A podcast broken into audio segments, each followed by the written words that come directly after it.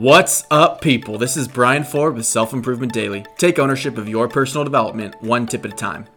I really like today's topic because the theory behind it is great. I first learned about it in my first job during sales role plays and have done my best to use it ever since. In a sales situation, you want to make your prospect as comfortable in the situation as possible. And yeah, sometimes that means biting your tongue and sucking it up for a bit, whatever it takes, right?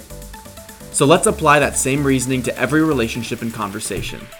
Today's tip is to own misunderstandings. And what I mean by that is when something is miscommunicated or not completely understood, to take responsibility for the error.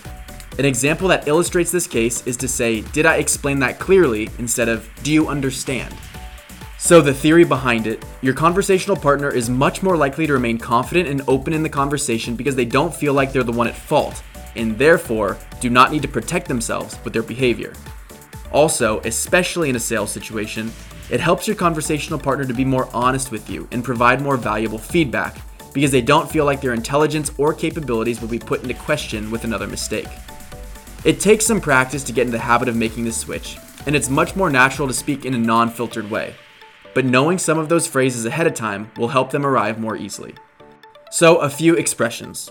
When summarizing, say something like, Did I get that correct? rather than, Do you agree? Or when referencing something, say, as I recall instead of as you mentioned. It's just something to think about, and as you can tell, I really like it. I appreciate you listening, and I'll see you next time on Self Improvement Daily.